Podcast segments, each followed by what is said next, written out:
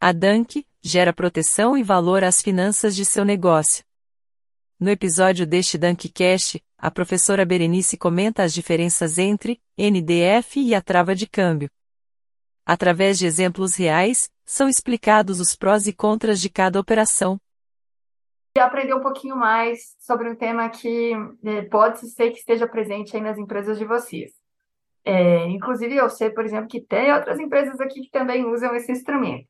Olha, a trava é uma operação de câmbio. Trava de câmbio ou câmbio futuro, ela é fechada pelos bancos na mesa de câmbio. Enquanto que o NDF, que muitas vezes também as pessoas né, chamam de trava, mas é, ela é uma operação de derivativos. E nos bancos maiores é comum que sejam duas mesas separadas, a mesa de derivativo e a mesa de câmbio.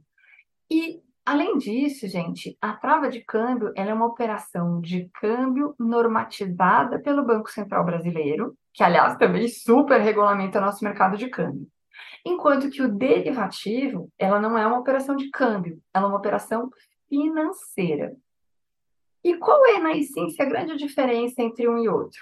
É que a trava de câmbio, ela obriga o fechamento de câmbio pronto, que é a entrada de uma moeda estrangeira no país ou a saída desse dinheiro. Então, quando eu fecho um câmbio pronto, quando eu estou recebendo uma exportação ou um serviço que eu prestei no exterior, ou quando eu estou pagando o valor ao exterior. E aí eu posso fazer com o meu banqueiro uma operação em que eu hoje já travo a taxa de câmbio para uma data futura. Alguns bancos fazem isso até 360 dias.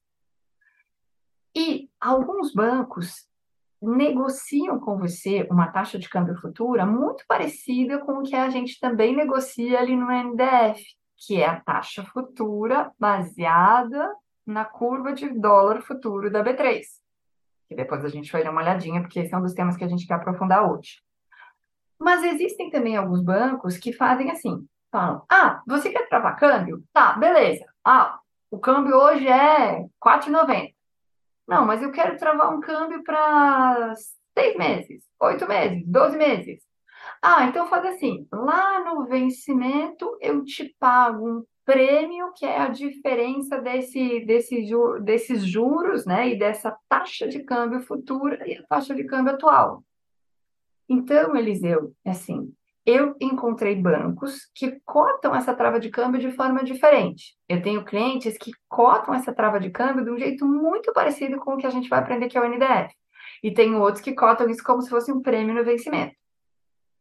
E isso faz diferença. Por quê? Quando a precificação é idêntica, eu tendo a achar que a trava de câmbio é interessante. Por quê? Vou te explicar a grande vantagem que eu vejo na trava de câmbio em relação ao NDF. O NDF ele tem uma data final de vencimento.